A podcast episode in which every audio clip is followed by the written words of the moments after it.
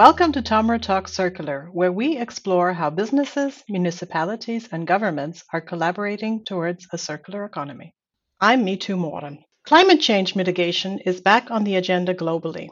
And while not everything is moving in the same direction, there are some very positive indications. As we come to a close of what many would consider to be a challenging year, in our last episode for 2022, we want to look forward.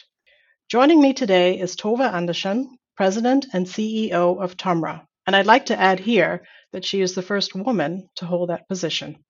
Prior to coming to Tomra, Tove spent 18 years with Yara International in a variety of senior roles, ultimately becoming Executive Vice President, Europe.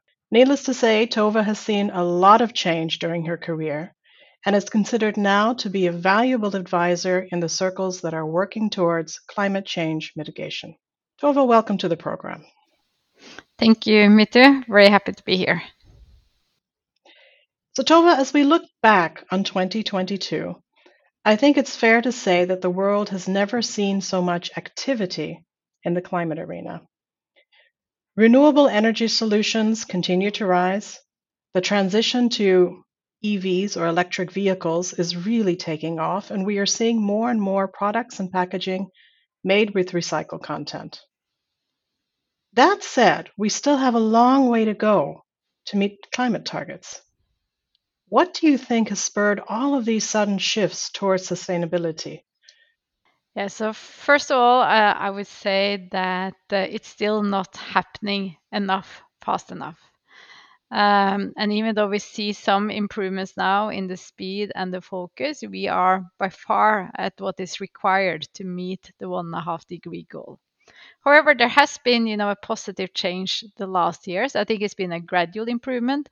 But if you then look at 2022 and increased in attention, I, I think it's part driven by that it becomes more and more obvious to people or clear to people what will be the impact of climate change. And what I'm thinking about then is the extreme weather conditions that we have seen throughout the whole world. You know, the flooding that we saw in Pakistan, the heat wave in Europe with wildfires there. You have seen similar things in North America, in uh, Asia, Oceania. And I think by people seeing this, it becomes so much more real what will be the impact, and that creates a different kind of urgency. And is it something that we really need? It is this sense of urgency because we need to act now. What we are doing now, the next years, is really going to be crucial for where we really land on the global heating of the planet. And I agree. I think uh, we are moving in the right direction, but it needs to be done much more quickly. And there is a lot more that can be done much more quickly. So, as you know, the United Nations Environment Program is headed to Uruguay as a follow up to the process that started in March of this year, with a binding agreement for plastics for actually man- managing or mitigating, reducing plastic waste pollution. How do you think this will reshape the economy and the products we know and use today? So uh, I'm very excited about what is happening now with the United Nations, that we now have all of these countries that have signed up and committed to land uh, a globally binding agreement. It will probably be the most important agreement after the Paris Agreement on climate change. Uh, and it is important because plastic pollution today is a huge global issue. It's an issue from a climate perspective because uh, plastic is, of course, uh, made by oil and it emits CO2 while being burned. But it's also an important environmental challenge as so much of the plastic today ends in nature. If you look at plastic packaging, you know, almost a third of the plastic packaging ends in nature, on land or in oceans. Every year, 11 million tons of plastic goes into our oceans and is still increasing. And if we don't change the trajectory, uh, that will probably triple by 2040. So I'm very excited now that all of these countries are coming together to really come up with the global solutions on how to combat it. But then to solve it and how it will reshape the economy uh, and businesses uh, when we are going to solve this is a lot about going from the typical linear system to a circular system that we have to go away from the traditional way where we produce, we consume, and then we dispose of things. Instead, we need to first of all design products in a way that they can be recycled or reused. We need to ensure that products and the packaging are collected after usage and that it then becomes reused or recycled. So it's really about creating circular systems. It's about changing the value chains that are operating in this space. Okay, so true collaboration across the value chain, like we've never seen before, actually. Yeah, and I think that is one of the reasons why uh, it takes a bit of time because you have to create then these new value chains. But that's also why it's important that we have these kind of global agreements to create the ambitions and the aspirations and the targets, but also a level playing field and the regulatory framework to incentivize and make this shift happen. Okay, Tove. So, as I mentioned before, there are certain things that haven't been necessarily moving in the right direction. And one of those things might be the frustration, I think that we, we all heard, was Coca Cola was announced as a major sponsor at the recent COP27. Actually, because the beverage giant was named one of the world's leading polluter of plastics in only 2021. A report from the Ellen MacArthur Foundation, with whom Tomra also works, has also cast doubt on the company's environmental ambitions, revealing that packaging targets for 2025 will almost certainly not be met. Of course, brand owners are an integral part of the plastics value chain, and everyone, including the planet, needs companies like Coca Cola to curb their dependency on virgin plastics derived from fossil fuels. Voluntary commitments by brand owners to address plastic pollution is obviously not working. Do you support what some call a global polluter pays policy? In other words, a global extended producer responsibility or EPR scheme for plastic packaging products like beverage containers? My short answer would be yes. I think actually that is uh, extremely important to be able to drive this change at speed we do see good movements with companies, you know, committing with new targets. They are doing actions now to reduce their climate footprint, but without a global EPR or a polluter pay policy, you potentially create you know a disadvantage for those that want to move forward on this quickly because it will have an additional cost often. By having you know uh, a global uh, responsibility for the producers to ensure that they look after the products throughout the whole life cycle and ensure that uh, they minimize the environmental footprint, you will create an even a level playing field for these producers. It's not those that only want to do it, but you enforce that everybody does it uh, at the same time, which will then drive this at a speed uh, which we will not be able to do with voluntarily scheme. Uh, and to be honest, I think it's also the right thing to do. I mean, we in Tomra, we are producers as well. We are producers of, of, equipment and machines. And for me, it's the logic thing that we need to take responsibility for what happens with our products also after, during usage.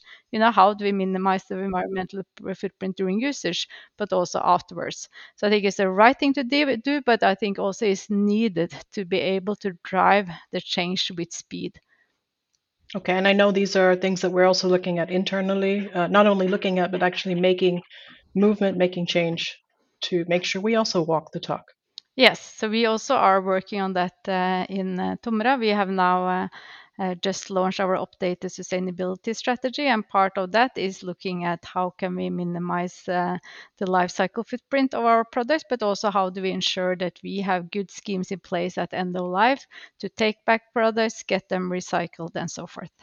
Okay, so stay tuned, I guess. We were talking about looking forward, so we're looking at trends in the circular economy.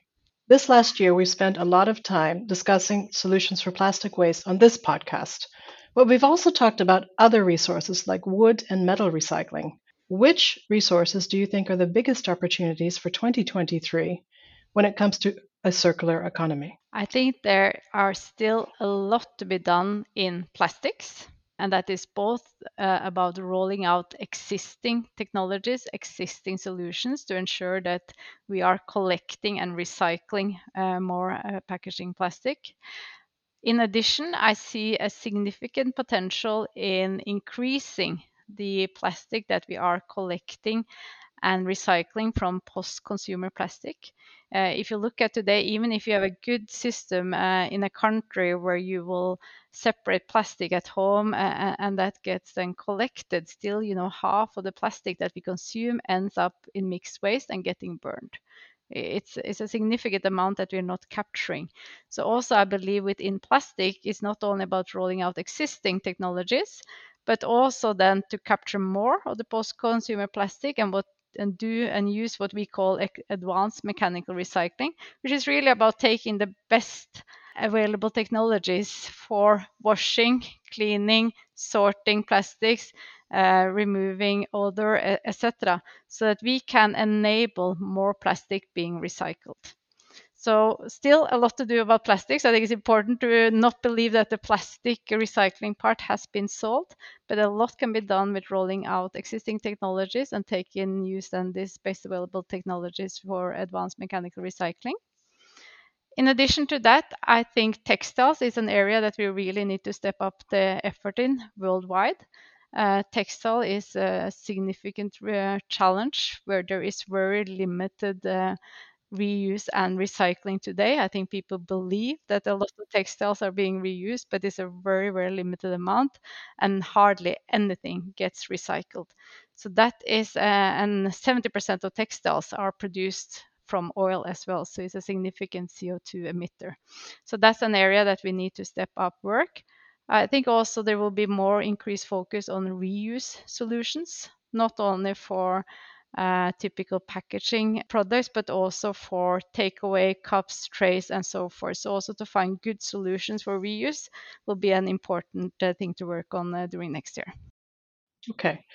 And I believe uh, we see a lot of movement in both of those arenas, uh, as well as plastics, obviously, uh, within Europe. It'll be interesting to see what happens. And in fact, we had a two part episode with Louisa on textiles a couple of weeks ago, which seemed to have gotten some attention. So if any of our listeners are interested in that, they may want to tune into those two podcasts.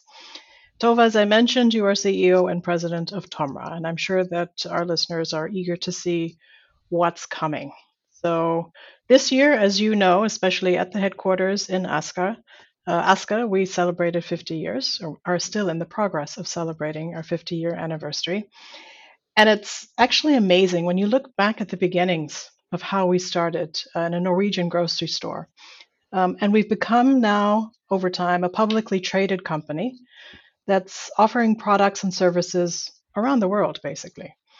You joined Tomra Systems as president, as I said, and CEO last year, August of last year, and have led the company to deliver outstanding results, especially considering all the challenges the world faces in the last couple of years with pandemic and supply chain challenges. Can you let our listeners in on what's next? What's your vision for the future of Tomra? So, in Tomra, we want to lead the resource revolution. That is our vision. That's what we live by and for every day. What do we mean by that? That means that we want to be a catalyst and an enabler for the change that I talked about, where we go from a linear system to a circular system. Uh, and we will do that by continuing growing with our existing solutions, our existing solutions for collection of uh, beverage containers, sorting of different materials. But we will also do that by being an impact leader in the space.